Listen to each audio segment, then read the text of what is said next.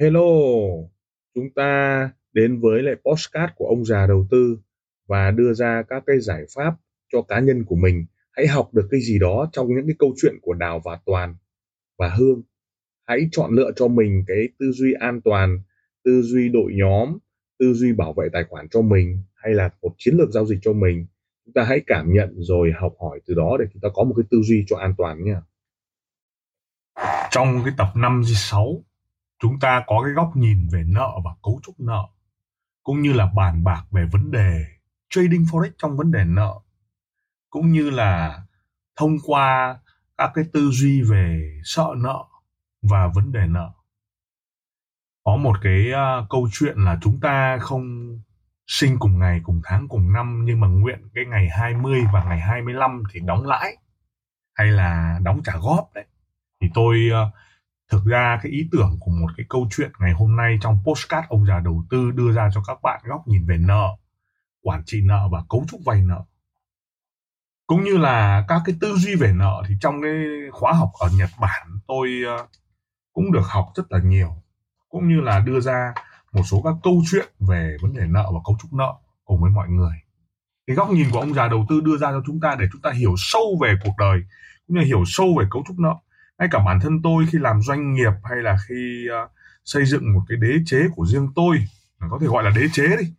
Đế, đế, đế chế người ta thì hàng trăm hàng nghìn tỷ đế chế của mình là một tỷ 10 tỷ và 100 tỷ chẳng hạn như vậy thì cũng coi như là một đế chế mà dành riêng cho mình. Thế thì uh, đấy là một cái câu chuyện mà chúng ta bàn bạc ở cái postcard này. Những cái ý tưởng và xây dựng cho chúng ta những cái cách nhìn khá là mới mẻ. Ví dụ như là biên độ nó không phải là biên độ ở phiên Mỹ là 30 giá, 50 giá, 70 giá mà biên độ là khoảng cách giữa điểm vào lệnh của ta với cái giá hiện tại xem nó có hẹp hay không. Đấy là một cái khái niệm. Thì vấn đề cấu trúc nợ của chúng ta chúng ta phải nhìn ở góc độ mới. Thì hôm vừa rồi tôi có viết trên VN Express ấy, một cái bài về nợ và cấu trúc nợ. Các vấn đề về visa, thẻ visa thì dần dần chúng ta sẽ gợi mở và có những cái câu chuyện để chúng ta làm. Ở video sau chúng ta sẽ nói về visa nhiều ở cái tập năm bảy đấy chẳng hạn như vậy. Thế thì uh, trong một cái live stream của tôi có một bạn bạn hỏi rằng là anh sẽ xem tarot cho em để làm sao em hết nợ đi. Thì cái câu này cũng giống như ngày ở Nhật Bản tôi cũng được học vào một cái học sinh ở đấy cậu ta cũng hỏi một câu như vậy. Và sau này cậu ấy rất là giàu có khi về Việt Nam nhé rất giàu. Hiện tại đang làm CTO của một cái công ty rất là lớn tại Giang Nam.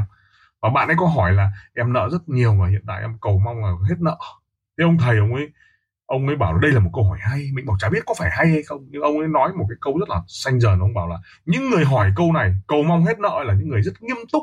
Người ta có thái độ trả nợ và người ta mong muốn trả nợ là người ta nghiêm túc. Nhưng người ta lại không bao giờ trả được nợ và người ta rất giàu có. Mà người ta thay đổi quan niệm là tăng cái thu nhập của người ta lên và quản trị được cái vấn đề nợ. Nợ sẽ rất nhỏ so với thu nhập của người ta. Thì cái bạn ấy sẽ rất giàu và cái buổi làm việc hôm đó rất là hay.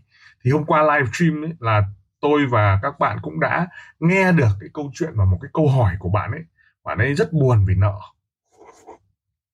Đó. Thế nhưng mà vì cái câu hỏi này gợi mở cách đây mười mấy năm nó đã nói là những người hỏi về nợ là người ta mong muốn trả nợ và người ta rất mong muốn trả được nợ chứ không phải nợ để bùng.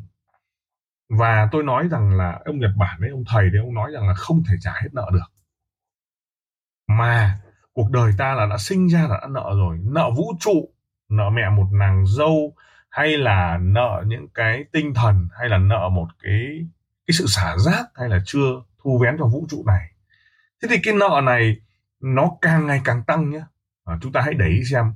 Một đó là thu nhập của chúng ta ít thì nợ nó cũng teo đi nhé thu nhập của chúng ta nhiều thì nợ nó cũng to ra và đặc biệt các bạn để ý mà xem cứ chi phí nó nhiều là thông qua cái việc thu nhập của chúng ta nhiều.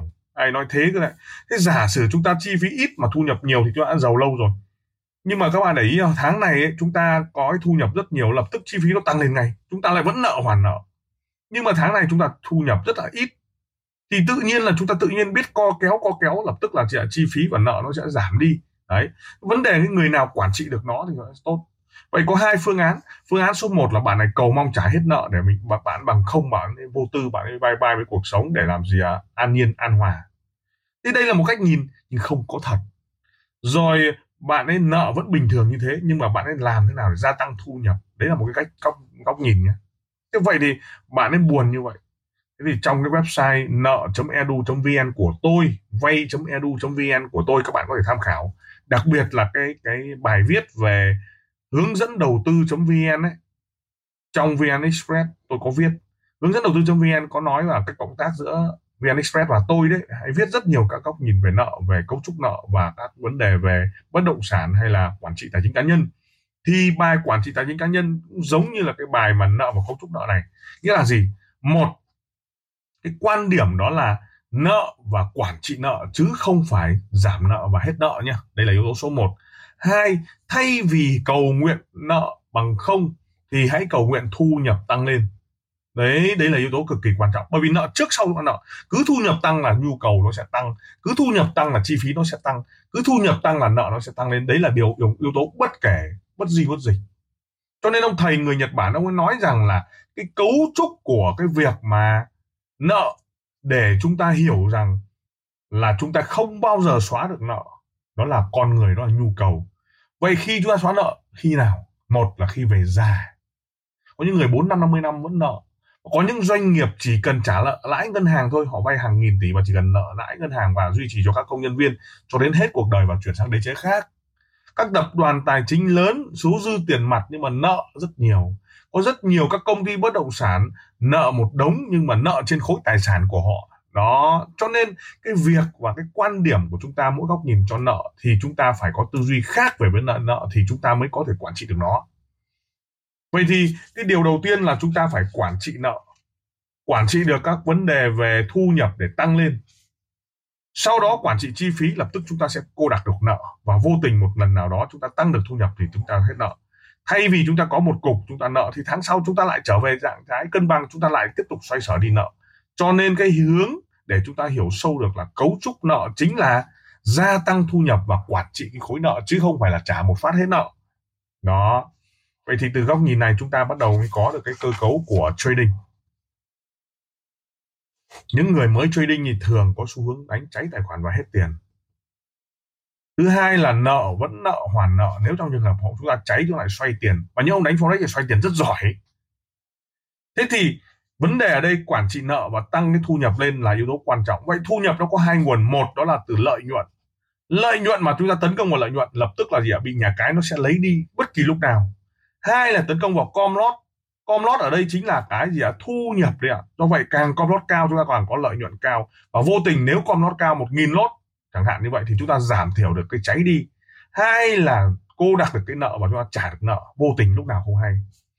Thứ ba nữa là làm các hệ thống IB và commission, người ta gọi là quang linh đấy ạ. Vậy cách tăng thu nhập, cách tăng thu nhập để cấu trúc nợ, thì chúng ta đừng tấn công vào nợ, bởi vì luật hấp dẫn, suốt ngày nghĩ nợ nó sẽ nợ thêm. Thì chúng ta phải tấn công vào thu nhập. Đây là yếu tố cực kỳ quan trọng.